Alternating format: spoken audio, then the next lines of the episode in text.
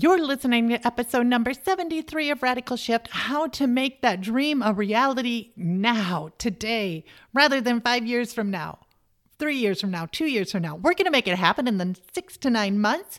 And I'm going to share with you exactly how you do that, how you speed up time so you're not waiting around anymore, and how you make your dreams your own.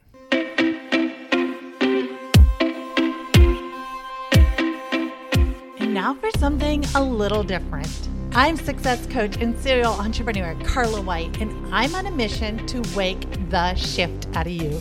Filled with honesty and humor, this show is designed to lower your stress, increase your income, build your relationships, and make your journey a lot more fun. Welcome to Radical Shift.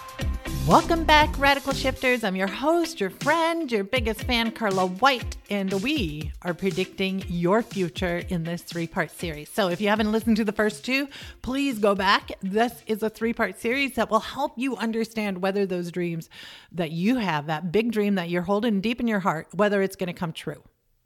And in the last few episodes, I talked about being able to see yourself there and how much value, what's your why, and what sort of value are you going to get out of it?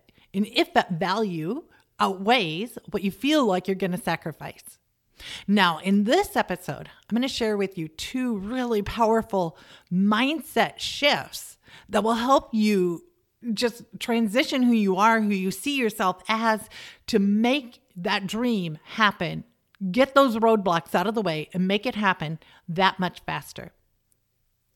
Now, the first one is how long do you believe it'll take you to achieve that dream? So, one of my clients, she came to me the other day. She wants to grow her business into a multi million dollar business. And she said, It's my five year plan. And I told her, Look, it's never going to happen in five years. It just isn't. She was totally baffled, totally confused. And it comes down to this our minds are wired to handle about three three months tops. So think about it this way. What if she was telling me about a great vacation that she was going to take in 5 years?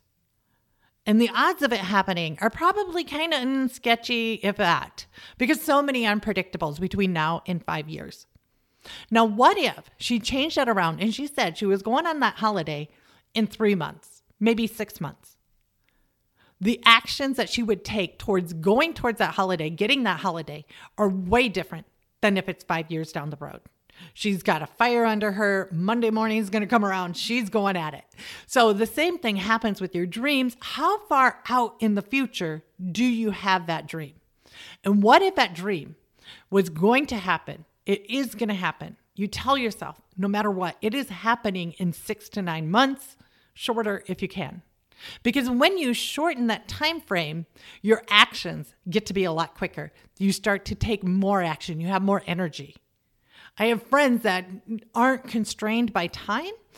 Over the last few months, they didn't have the kids at home. They weren't uh, trying to cram in their working hours in addition to watching kids. And what happened was they started to get lackadaisical about their time because they felt like they had more time. So they did less in more time. So if you compound that time, you shorten the time of when you're going to achieve that goal, you are going to take more action up front. Now, I'm going to leave you with the most important thing between you and your dream. And that is your loved ones, your spouse, your partner, your kids, your parents, whoever it is. Most people will hold back on their dreams based on what these other people think about their dreams. They are putting the responsibility of their dreams into the hands of somebody else who doesn't even own that dream. They have their own dreams, they have their own ideas. And it's not their responsibility to coddle ours. So your dream is your dream. And it's not anybody's responsibility to support you, to motivate you, to kick your butt in the morning and say, get out there and go get it. It's not your spouses, it's not your kids, it's not your parents, it's none of those people. It's yours. They have their dream that they need to motivate themselves with. And their dream isn't your responsibility. You're not responsible for their making their dreams come true for them either. Each person owns their own dreams. You own your own dream, your spouse owns your own dream. But so often, what I've seen over and over and over again is a gifted writer go to dentistry school because her dad wanted a doctor, or a very funny, imaginative actress forego her dream of having a YouTube channel and writing plays in exchange for some other day job that has she's just going through the motions because her husband just doesn't see the whole purpose behind how she's going to make money with that that big calling of hers. And so she put her dreams on his shoulders. And I've seen more and more relationships fall apart because of that. Now, I'm not saying that you have to abandon relationships because they don't support your dreams. That's almost impossible and it's ridiculous. It's ridiculous. You shouldn't divorce somebody or get, you can't just get rid of family members if they don't understand. But what you do is you find that circle of friends that do understand. One uh, woman, she explained it to me where in one hand you have your family, in your left hand, that's your family, and they have their responsibilities of supporting you and loving you, chatting at the table, and being there through different circumstances, going on vacations and having fun together. And then in the other hand, you have your business relationships, your people who, who understand your dreams and your goals. And most often than not, those two hands are always separate. They don't blend together because those people who are supporting your business and whatnot, they're not going to be at your dinner table every single night. They're not going to be dealing with the flooded basement. They're not going to be dealing with the neighbor who just put up a fence on your property. Though that's not the same relationship, and it's good to keep them separate. It's healthy to keep them separate.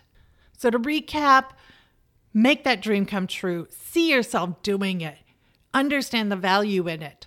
Get the supporting friends that you need and shorten the time already. Don't give yourself forever. We got a limited amount of time on this planet and you're here for a reason. So make it the best. All right, rock stars, until next time, keep being awesome and keep creating radical shifts. So much for listening. Now, if you want to create a radical shift in your life, all you have to do is head over to thegratitudeapp.com and that will take you directly to the App Store where you can download it and start using the Gratitude app today. Now, if you're the type of person who loves to help out family and friends, be sure to share this episode. And if you ever want to reach out to me, just head on over to Instagram at Hey Carla White. I'd love to hear from you and hear your comments. Until then, keep being limitless, keep being adventurous, and keep creating radical shifts.